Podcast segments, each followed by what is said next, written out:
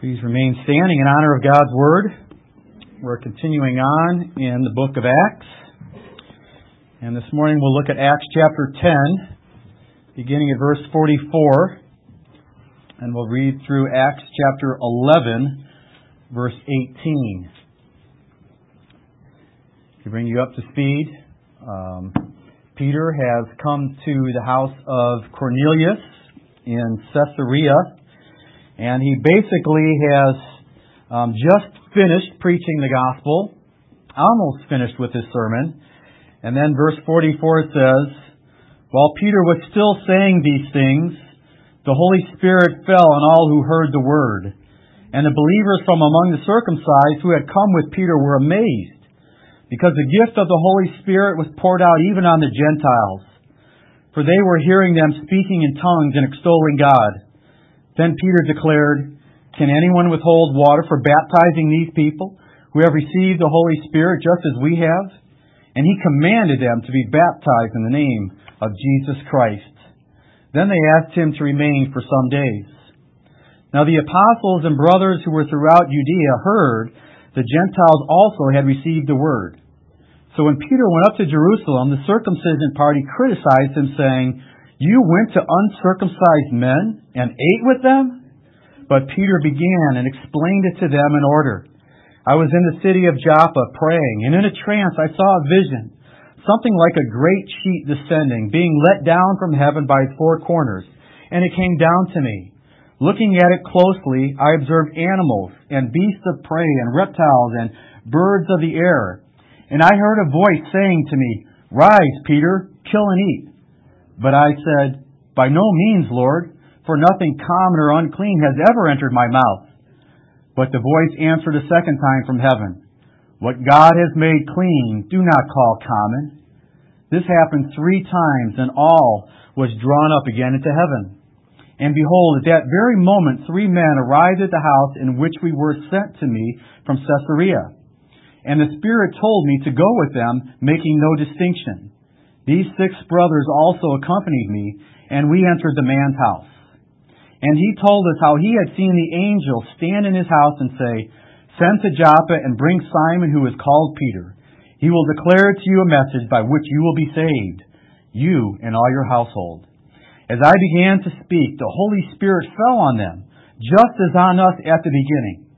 And I remembered the word of the Lord, how he said, John baptized with water, but you will be baptized with the Holy Spirit.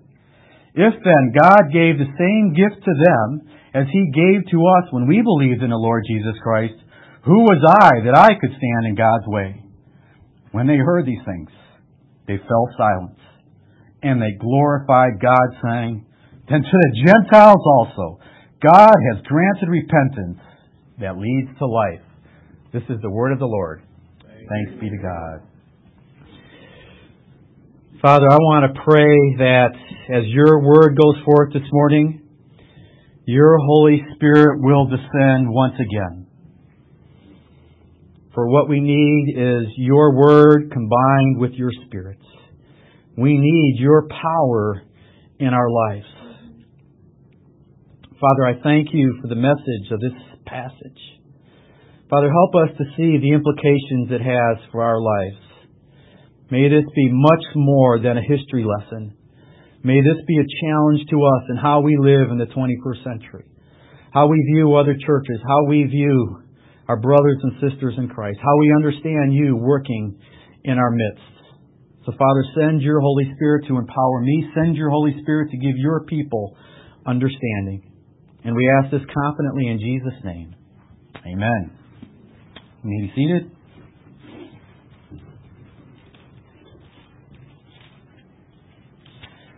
Let me take you back to the beginning of Acts and remind you of how the book of Acts began. In Acts 1 8, we read the words of Jesus who said, But you will receive power when the Holy Spirit has come upon you, and you will be my witnesses in Jerusalem and all Judea and Samaria to the ends of the earth.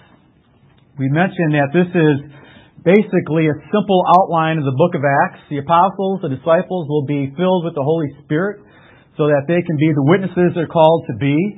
and then we're given the trajectory of the gospel. It will begin in the city of Jerusalem. That will be the launching pad, and it will go out from there, and it will go into all Judea, and then it will finally make inroads into Samaritan territory, and then from there it will even go to the ends of the earth. Now, as we follow that outline, we need to remember that God is doing more than just saving isolated individuals or people groups. God is not only saving people as disciples go forth, but He is also enfolding them into the same church. Now, as the Jews went throughout Jerusalem and all Judea, everything was okay. They were more than happy to invite other Jews into the body of Christ. They said, This is wonderful. But when they went into Samaritan territory, they were not quite as excited bringing in the despised half-breed Samaritans. And that is how they viewed them. They looked down their nose at them. They thought they weren't as worthy as they were. And they were not as excited to enfold Samaritans into the body of Christ.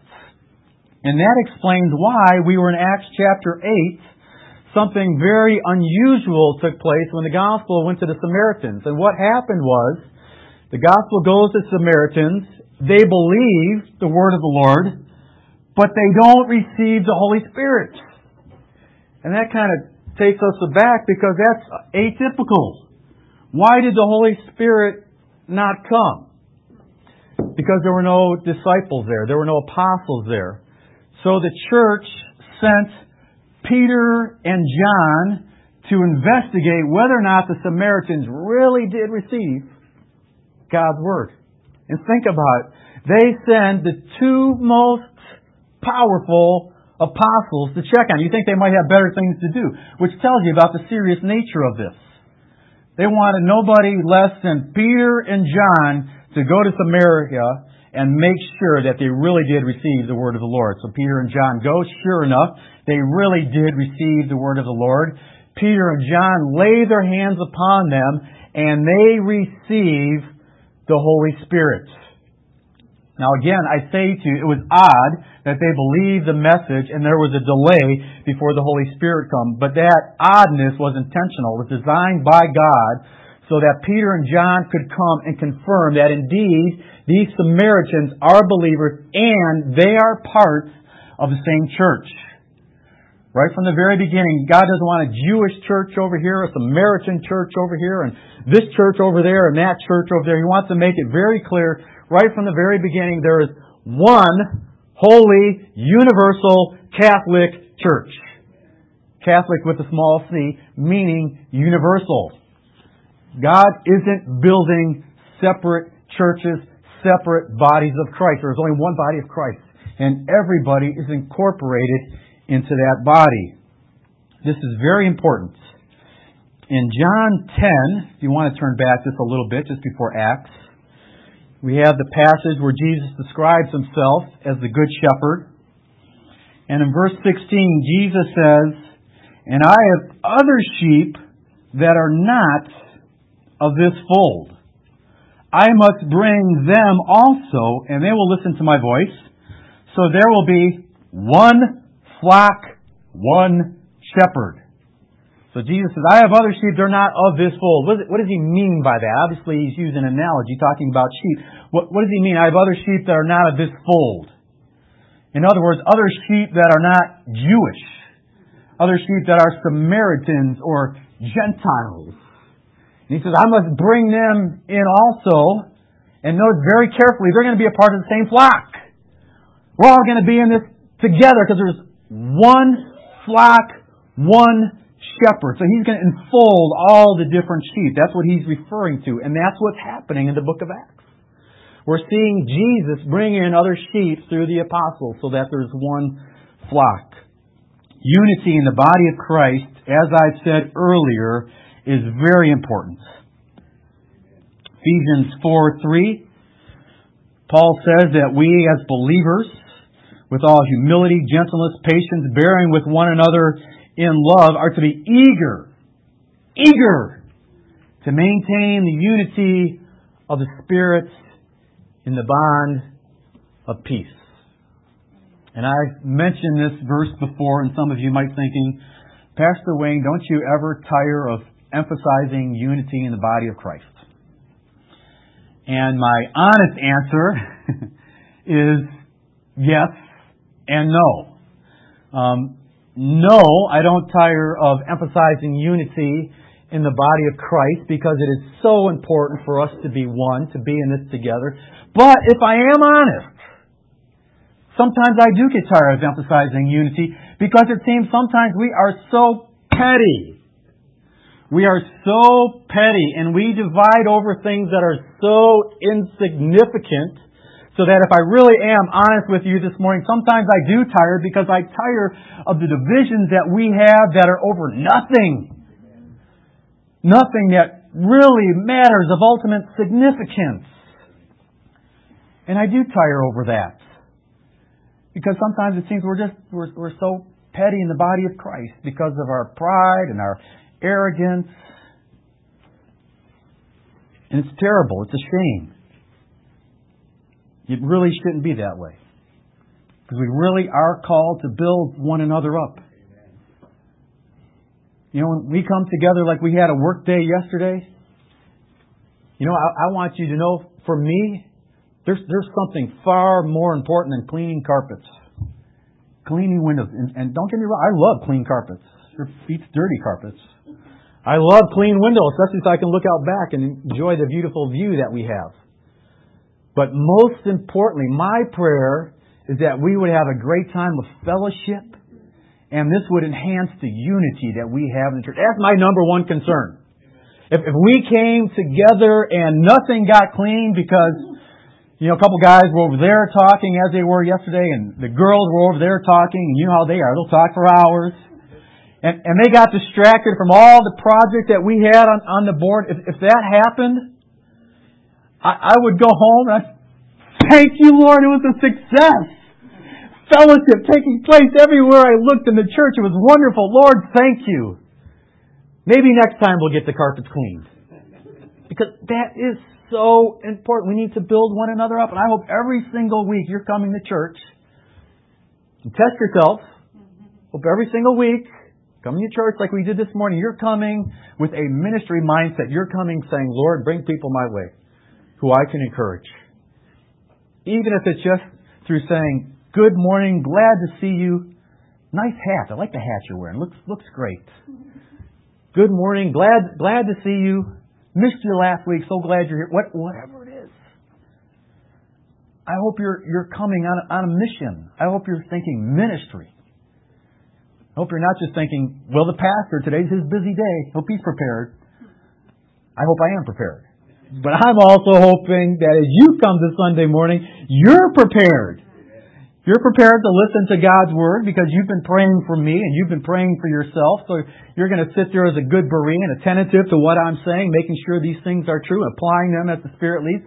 But I also hope you're coming saying, Lord, help me to be a minister to someone. Help me to build somebody up. Help me to encourage somebody up. In, in a church of our size, there, there must be dozens of people who are in desperate need of encouragement. Please use me to build somebody up. That, that should be our mindset. And it's interesting what, what Paul says after he says, be eager to maintain the unity of the Spirit. He goes on and he says in the next few verses, there is one body, one Spirit, just as you were called to one hope that belongs to your call, one Lord, one faith, one baptism, one God and Father of all, who is over all and through all and in all. Let me ask you, children. Children paying attention? Did you notice one word that was emphasized again and again and again? Did you notice one word that was emphasized again and again and again? What was it? Somebody tell me. Lydia? One. One. Thank you. One. What, what's Paul trying to communicate? Again, it's not very difficult. Even the children got it. Paul's trying to communicate the fact that we should be united because we are one in so many ways. So our oneness is very important. And right from the very beginning, as the gospel is going forth, God is emphasizing we're one. So don't just give the gospel to the Samaritans, but enfold them into the body of Christ. Well, now, as the message goes forth, we are actually reaching the last stage, the ends of the earth. Remember, the gospel begins in Jerusalem, all Judea, Samaria, and the ends of the earth. Cornelius is the beginning, if you will, of the end of the earth being reached with the gospel of Jesus Christ. And again, God is not just saving isolated individuals, but He is incorporating them into the body of Christ. Now, let's ask this question. How will the Jews accept the Gentiles? How will the Jews accept the Gentiles? Because this is not going to be easy. If the Jews were suspicious of Samaritans being a part of the body of Christ, they are utterly incredulous when it comes to Gentiles being a part of the body of Christ. So how will they be enfolded in? Well, it might help to realize that Jesus Christ, from one perspective, has obliterated the Jewish Gentile distinction. Galatians talks about this. I'd like you to turn there, if you will. Galatians 3. Galatians 3:28 There is neither Jew nor Greek, we could say Gentile. There is neither slave nor free. There is neither male nor female. For you are all one in Christ Jesus, and if you are Christ, then you are Abraham's offspring, heirs according to promise. From one perspective, there are no longer any Jews. There are no longer any Gentiles in the body of Christ. We are all one. Those distinctions have been done away with. Turn ahead to Ephesians 2, if you will, right after Galatians. Ephesians 2, beginning at verse 11. Paul writing to Gentiles, Therefore remember that at one time you Gentiles in the flesh, called the uncircumcision, by what is called the circumcision, which is made by the flesh of hands, Remember that you were at that time separated from Christ, alienated from the commonwealth of Israel, and strangers to the covenants of promise, having no hope and without God in the world. But now, in Christ Jesus, you who once were far off have been brought near by the blood of Christ. For he himself is our peace, who has made us both one, and has broken down in his flesh the dividing wall of hostility. Now, what is Paul referring to when he talks about the dividing wall of hostility? Really, that's a reference to how the temple was set up. And the temple was set up that there was a court of Gentiles, and they could only go so far. If you were a Gentile, you could only go so far as you're approaching the Holy of Holies, God's presence. The Jews, they could go beyond the court of the Gentiles and they could go a little further. So there's this barrier between the Jews and the Gentiles that existed in the temple. Jesus died, so that barrier, that distinction between Jews and Gentiles could be obliterated. Now you also need to understand that the Jews liked that distinction. It was a source of pride in a way, it's almost as though uh, Jews would go to the temple, and hopefully they didn't do this, but it's as though they were going to the temple and they would walk, walk right past the Gentiles, and they would say, "Nah, nah, nah, nah, nah, we get to keep going further. You don't, because we're special. We're the apple of God's eye. We have God's word. We have His oracles. Abraham is our father, not your father. We can go in a little further. Jesus came to do away with that distinction. By the way, this is fascinating. There was a sign between the court of the Gentiles and where the Israelites could go, and this is what it read. No Gentile, excuse me, no Gentile may enter within the barricade which surrounds the sanctuary and enclosure. Anyone who is caught doing so will have himself to blame for his ensuing death.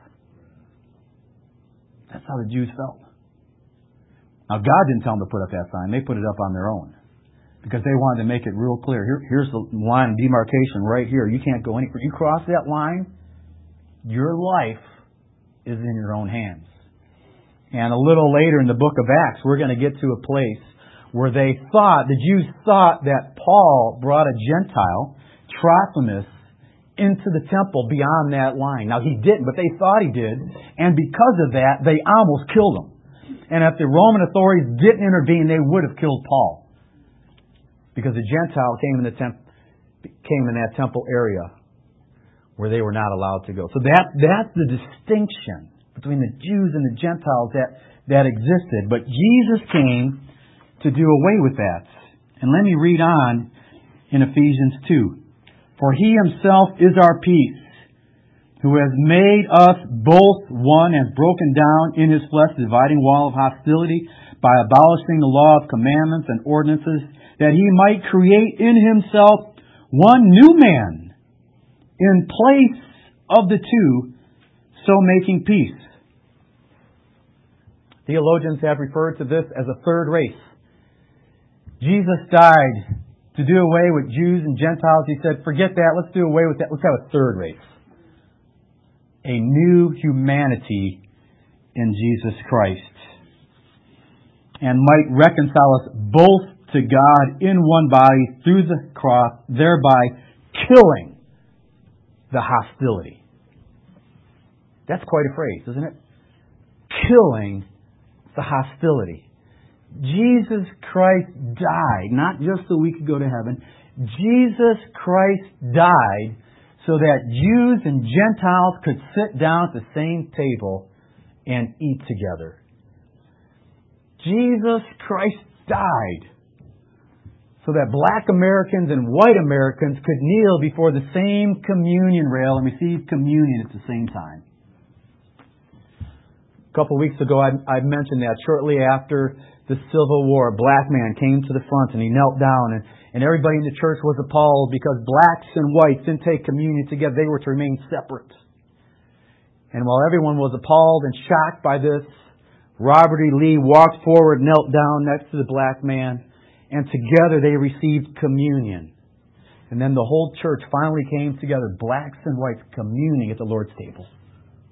So I was thinking about that episode again this week. I thought, you know what the travesty of slavery was in our nation? It was a denial of the gospel. The gospel.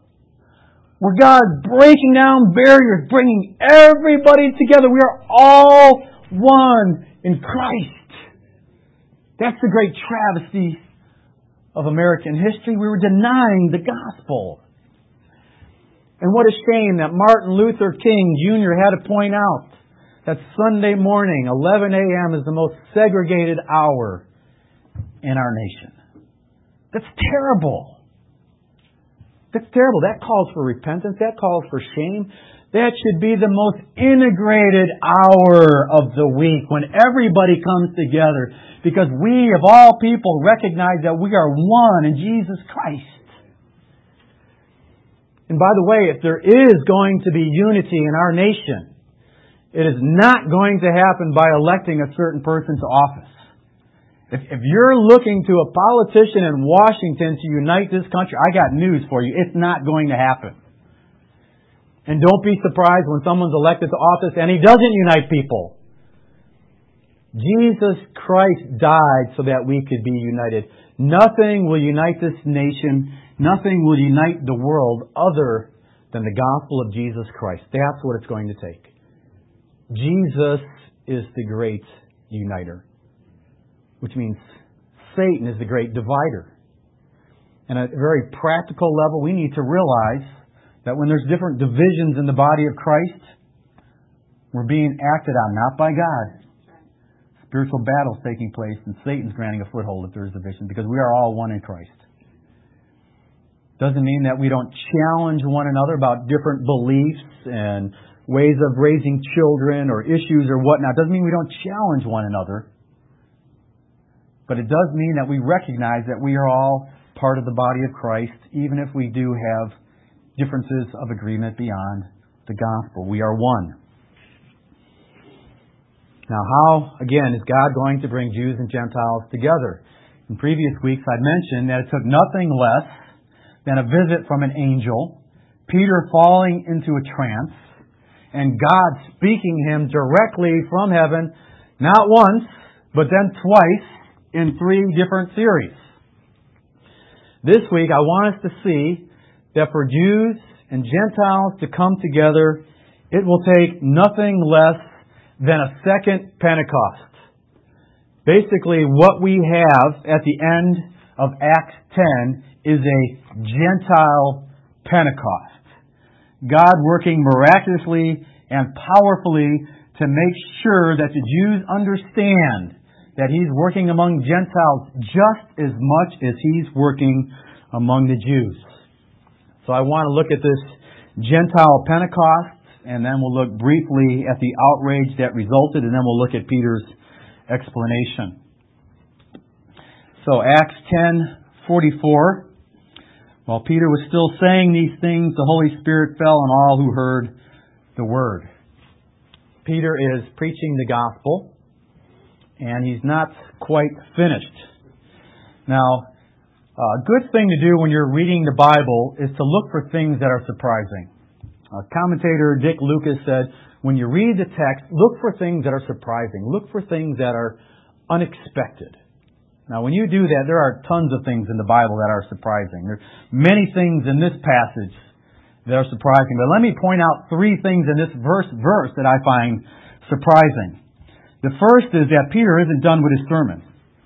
While Peter was still saying these things, he's not done. And then that's interesting because a little later in 11:15 as he's recounting this incident he says, "As I began to speak, the Holy Spirit fell." So he he was just getting started. He was just getting warmed up, and as, as a preacher, I can I can appreciate that. yeah, a lot more to say. he wasn't finished, but before he's even done with his sermon, he just got started. The Holy Spirit interrupts the audacity. Holy Spirit interrupts and falls upon the people. And that brings me to the second thing that I find surprising in this verse, and that's the phrase that the Holy Spirit fell. What I would have expected is that the Holy Spirit came upon them, or they were filled with the Holy Spirit. But it says the Holy Spirit fell, which immediately raises the question, fell from where? Where did the Holy Spirit fall from? Any of you children want to venture a guess? That includes you too, Norbert. Would you? Any children want to venture a guess? Older children? Anybody? Holy Spirit fell from somebody. Go ahead. Heaven. Heaven. I think so. We're not told specifically, but back in Acts 2, when we have what I'll now call the Jewish Pentecost, Acts 2 begins, when the day of Pentecost arrived, they were all together in one place. And suddenly there came from heaven a sound like a mighty rushing wind, and it filled the entire house where they were sitting, and divided tongues as a fire appeared to them and rested on each of them. And they were all filled with the Holy Spirit and began to speak in other tongues as the Spirit gave utterance. So the Holy Spirit fell from heaven. Did he fall in the same way? I suspect that he did. I'm not going to be dogmatic, but I suspect that it was something very similar. Because how else did they know that he fell if in fact he did fall from heaven? So somehow his physical presence made, made itself known. Or, or we could say the Holy Spirit's spiritual presence made itself known in some kind of physical, tangible way. But regardless, I, I find that interesting. Then I'm also surprised by what it says next. I would have expected something like this. Don't look at the text, look at me. Uh, while Peter was still saying these things, the Holy Spirit fell on, what would you expect? Fell on, fell on Peter or fell on the people, right? Notice what it says. Fell on all those who heard the word. I love that. I love that. I'm going to camp here for a minute. I, I think this, this has implications huge implications.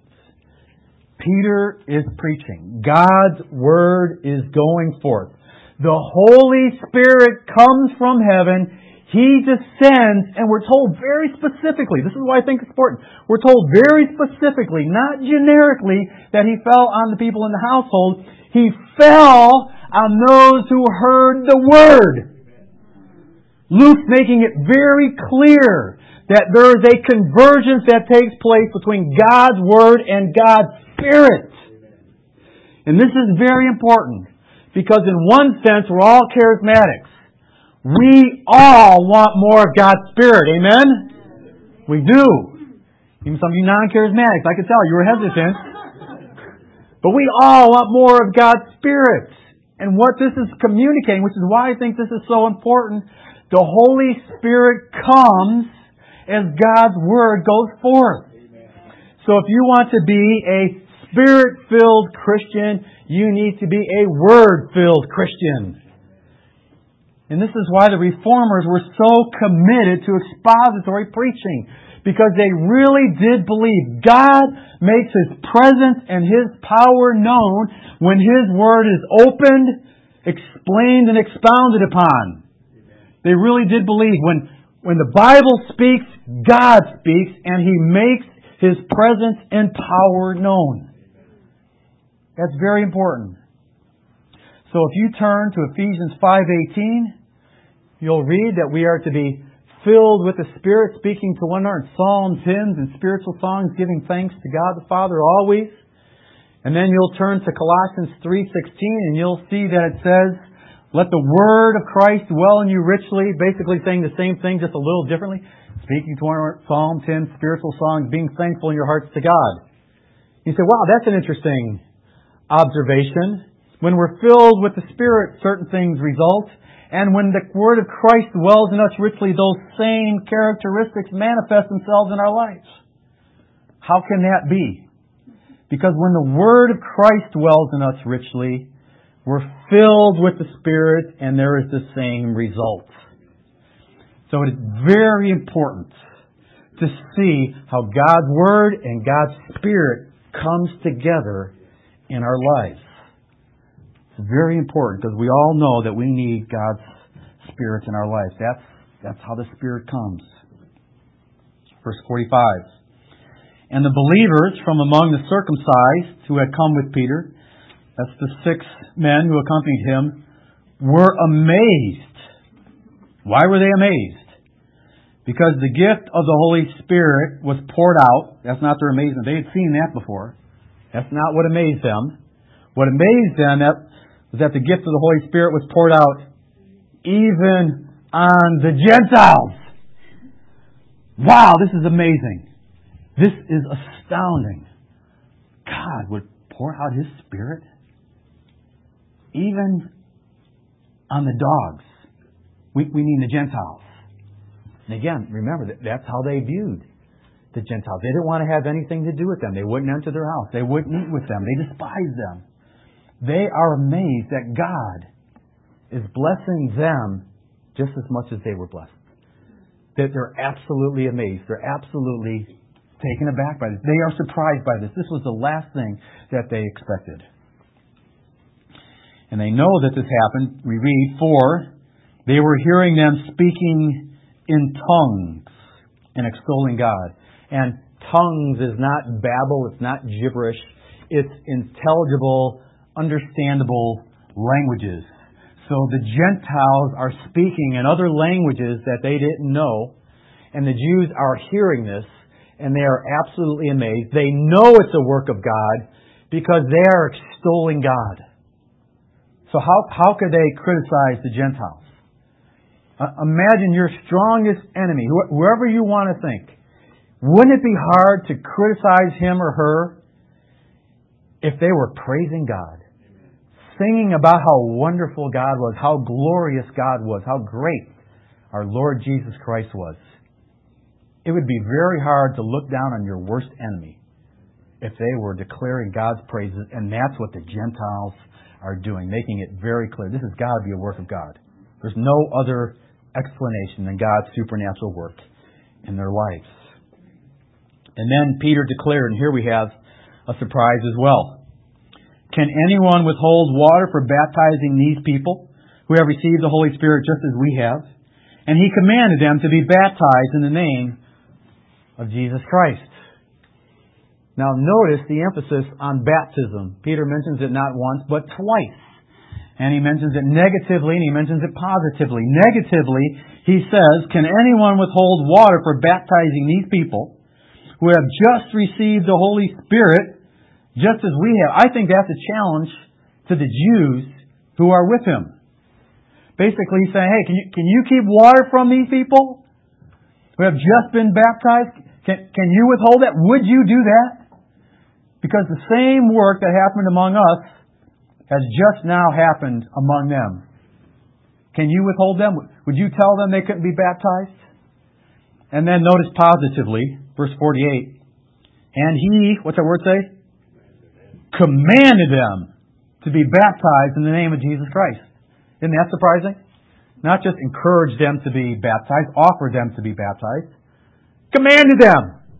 Cornelius, get your whole household together, everybody in this household, and I want you right now to get baptized. Not an option. So mere minutes after their conversion, they're being baptized. So maybe Cornelius said, wait, wait a second, I've only been a Christian for two minutes. Shouldn't we think about this a little bit? No, we, we don't need to think about it a little bit. You know who Jesus is. He's the Savior, right? Well, yeah, I, I, I know. That's all you need to know. You, you need to be baptized. Quite urgency here. What, what's the urgency? Well, let's think about what baptism represents. And let's not be reductionistic here. Okay? Let's, let's not reduce baptism to its bare minimum. So often I hear baptism is identification with, with the death and resurrection of Christ, and I want to say yes and amen. But baptism, to really appreciate, baptism symbolizes much more than that author of Hebrews talks about having your conscience sprinkled clean. That, that's a reference to the waters of baptism.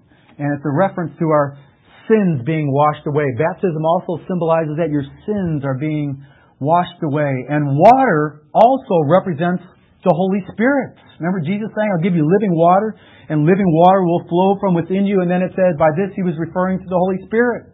So the Bible makes a connection between water and the Holy Spirit. And baptism also represents not just immersion into Jesus as a person, but immersion into his very body, i.e., the church. 1 Corinthians 12, 12, and 13.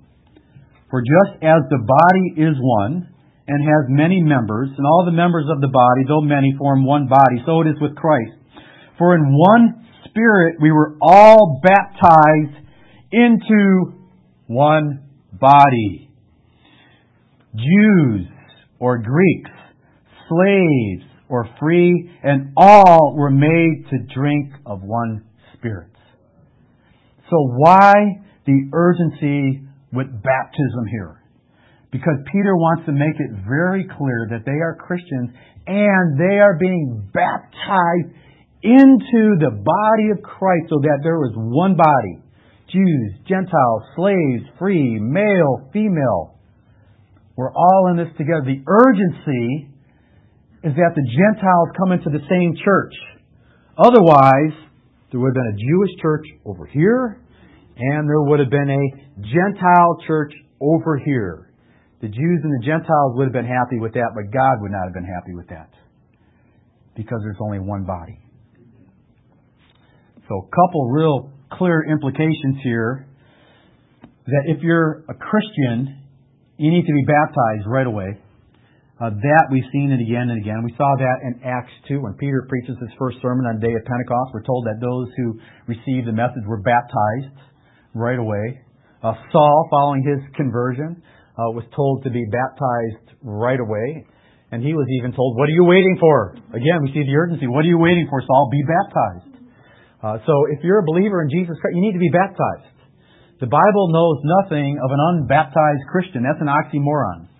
All Christians are baptized. The other implication, and this one we're a little slower to realize, the other implication is that the Bible knows nothing of a baptized Christian who's not a part of a church.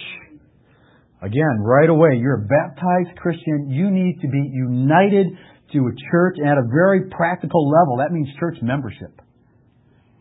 I, I know there's there's a time period for investigating churches. What do they believe? What's their church government? Um, what's this church all about? What's its philosophy of ministry? What's what's its mission statement? What is, what is it committed to? How's it going to carry out that mission statement? I know all those questions. That that's valid.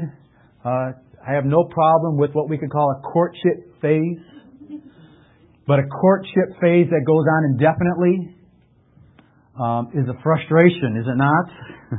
Eventually, there has to be a marriage. Eventually, there has to be a wedding. And some of you need to think about church membership. You need to do your due diligence, think through what we're about as a church or what other churches are about. But eventually, you need to unite to the body of Christ through a local church. Let's not be more spiritual than God. Let's not be up here and say, well, you know, I'm a part of the church universal. If you really are a part of the church universal, then you need to be a part of the local church visible. This, this is very tangible. Let's, let's not take these spiritual truths and leave them up here floating in the spiritual realm. These spiritual truths have concrete realities. People coming together, committing themselves to one another. Which, which is why we have spiritual gifts so that we can encourage one another. So we can pray for one. We're to do that in the body of Christ. And right away, Peter's making it very clear that these Gentiles have been converted and he wants them to be enfolded into the body of Christ.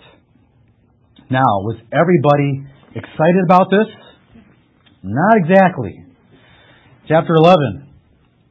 Now the apostles and the brothers who were throughout Judea heard that the Gentiles also had received the word of the Lord.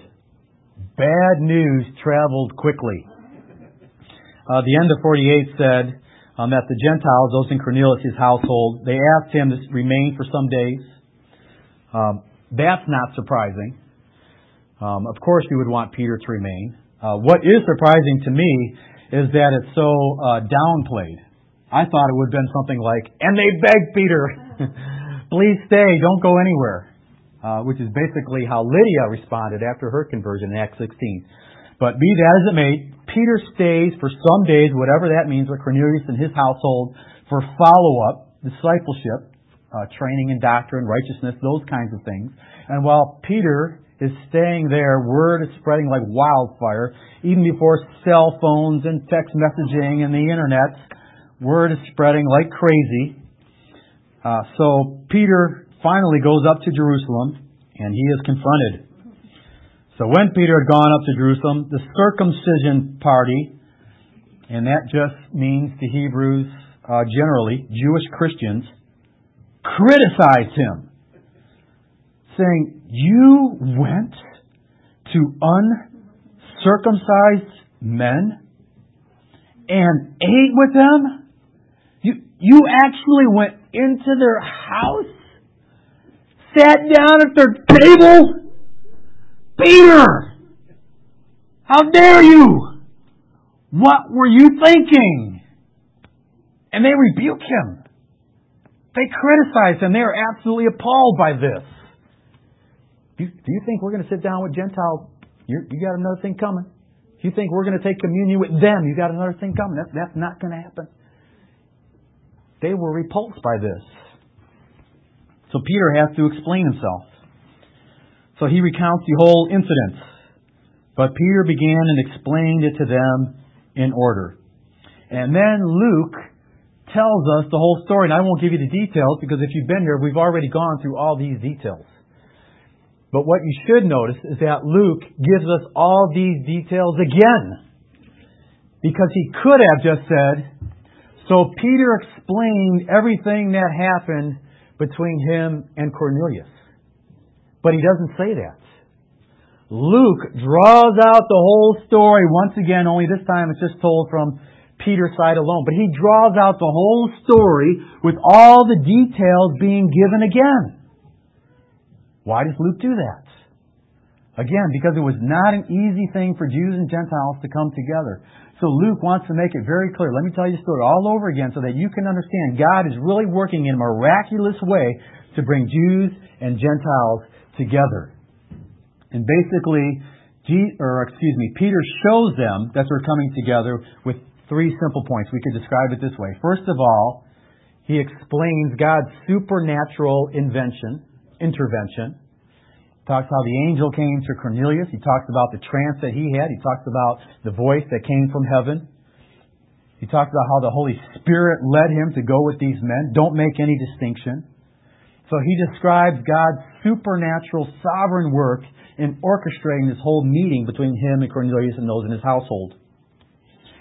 The second answer he gives is that God blessed them with a Pentecost just like they were blessed with the Pentecost. 11:15 As I began to speak the Holy Spirit fell on them just as on us at the beginning. When did the Holy Spirit fall on the Jews? On the day of Pentecost, right? So he says the Holy Spirit fell on them just like it fell on us at the beginning, on the day of Pentecost. They experienced their own unique Pentecost. So he backs it up through the sovereign work of God, the Pentecostal experience, and then God's Word. Verse 16. And I remembered the word of the Lord, how he said, John baptized with water, but you will be baptized with the Holy Spirit. And this also brings us right back to the very beginning of the book of Acts, because in Acts 1 5, Jesus tells the disciples, John baptized with water, but you will be baptized with the Holy Spirit not many days from now and they were being baptized, but now we have the Gentiles being baptized. And Peter says, ah, I remember what Jesus said. This fulfills Scripture. So when he talked about the baptism of the Spirit coming, he didn't just mean the Jews, he also meant the Gentiles.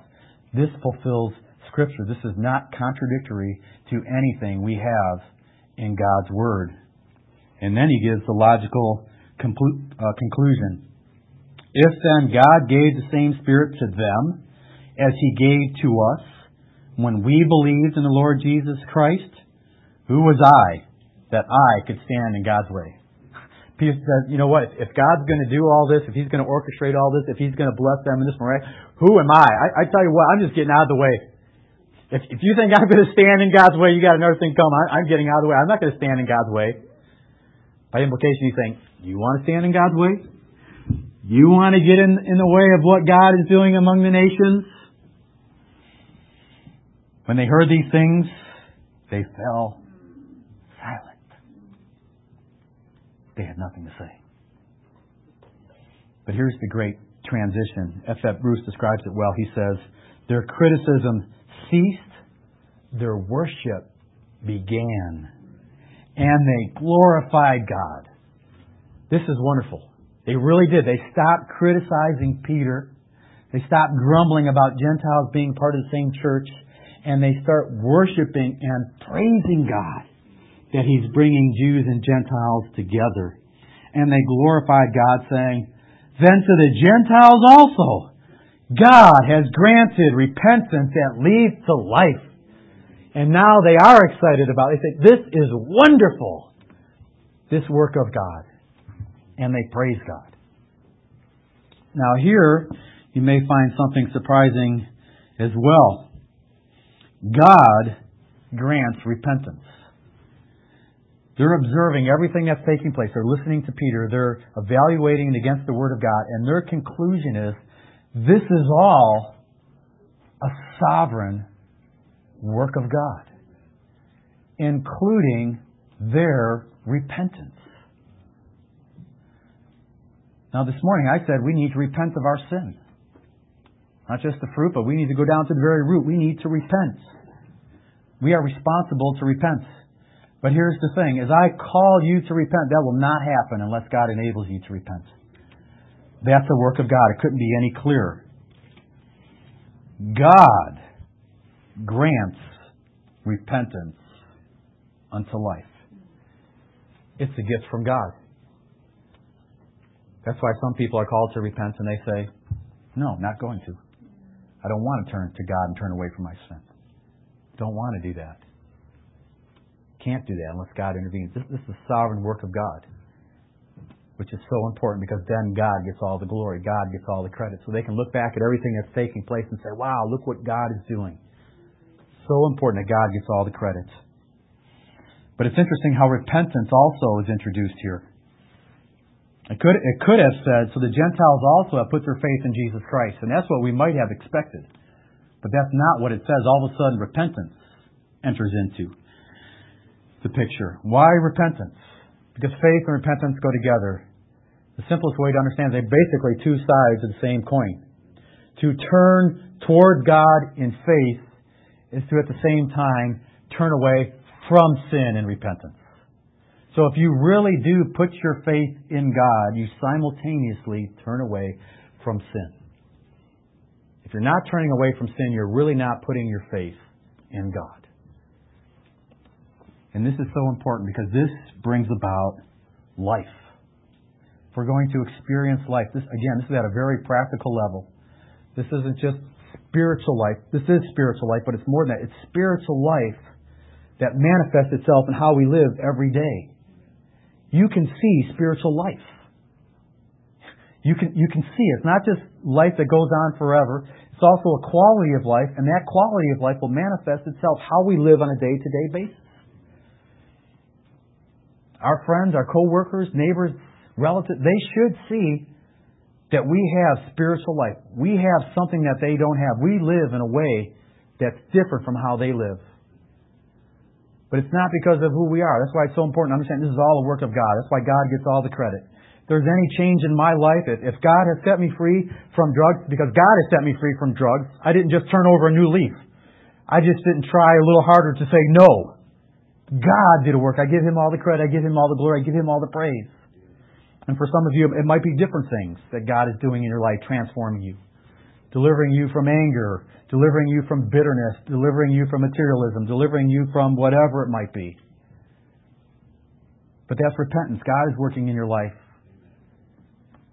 so that you can really live and enjoy life.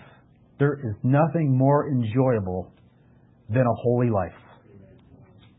In Sunday school, we, we were talking about heaven. And I said, Jonathan Edwards does a magnificent job of describing heaven. And, and maybe one day I'll borrow from his sermon and, and, and preach it to you. Um, but he mentions that in heaven, there's no sin whatsoever. There, there's no lying. There's no slander. There's no gluttony. There's no sin whatsoever. Just go through the seven deadly sins. Go through every sin. There's no sin in heaven. And there are no sinners in heaven. Because before we enter into heaven, we are glorified. And, and all, all our sin is purified. So we don't bring any of our sinful nature with us. So in heaven, there are only saints in the truest sense of that word, saints who never sin. Now we're saints positionally, but in heaven we will be saints practically for how we live. In heaven, there's, there's none of that. There's no sin. There's, there's no sinners. It's a place of absolute purity, absolute holiness, absolute love, absolute patience and gentleness and graciousness and joy. That's heaven. Because heaven is a place of holiness where you experience life. And as we grow in holiness now, turning away from our sin, we get a foretaste of heaven. The most enjoyable life on this earth is the holiest life on this earth. One of the reasons why Jesus was the happiest person who ever walked the face of this earth is because Jesus was the most holy person who ever walked in the face of this earth. And those go together. And that's what God is doing. He is bringing about repentance so that we can experience life not just spiritual life and life that will never end, but life that is qualitatively different. And notice maybe I'll just conclude with this God orchestrated the whole thing. God orchestrated the whole thing. This all this all started because God had Cornelius and his household in his sights. And he said, That man right there, I love him, I love his household. He's coming into my body. I'm adopting him into my family. In order for that to happen, I got to get Peter over there. How can I get Peter over there? Well, I'm going to bring about an angel over here who's going to give him a message, and then they're going to go over here. But then I got to get Peter ready, so I'm going to have this vision for Peter. I'm going to have, a, and I'm going to speak to him from heaven. I'm going to get Peter over there. God's a divine choreographer. He, he orchestrated the whole thing, brought it all together. And if you're a Christian, you're a Christian because God did the same thing to you. He set his sights on you and said, Wow, how can I get him? How can I get her into the body of Christ? And he said, I know. Bring this person over and bring this person. God really is the author of salvation. It's, it's as though before you ever created the world, God got, got out his pen. He said, All right, this is how it's going to happen. Okay, for this person, I'm going to bring up this, this, this. God wrote the whole script. And then it all came together. And you're here today because of what God did. And it's so important. So we just, wow, Lord, thank you that you would do that to me. So don't just think, wow, it's neat what he did for Cornelius. Yeah, it's neat what he did for Cornelius. Did the same thing for you. Same thing for you. Say, well, he didn't send me an angel. You don't know that. You don't know that. He might have. Some have entertained angels unaware. Maybe he did.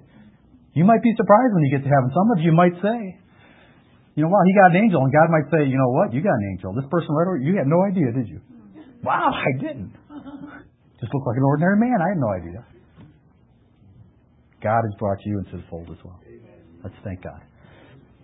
Father, we thank you for your great work among the Gentiles, which means most of us. Thank you for the gospel that continues to go forth. Thank you that we get to be a part of its work going to the very ends of the earth. Father, what a great and glorious God you are. We, we praise you. It is wonderful. It is awesome. May we never take it for granted. It's all you're doing in our life. So we give you all the glory. Amen.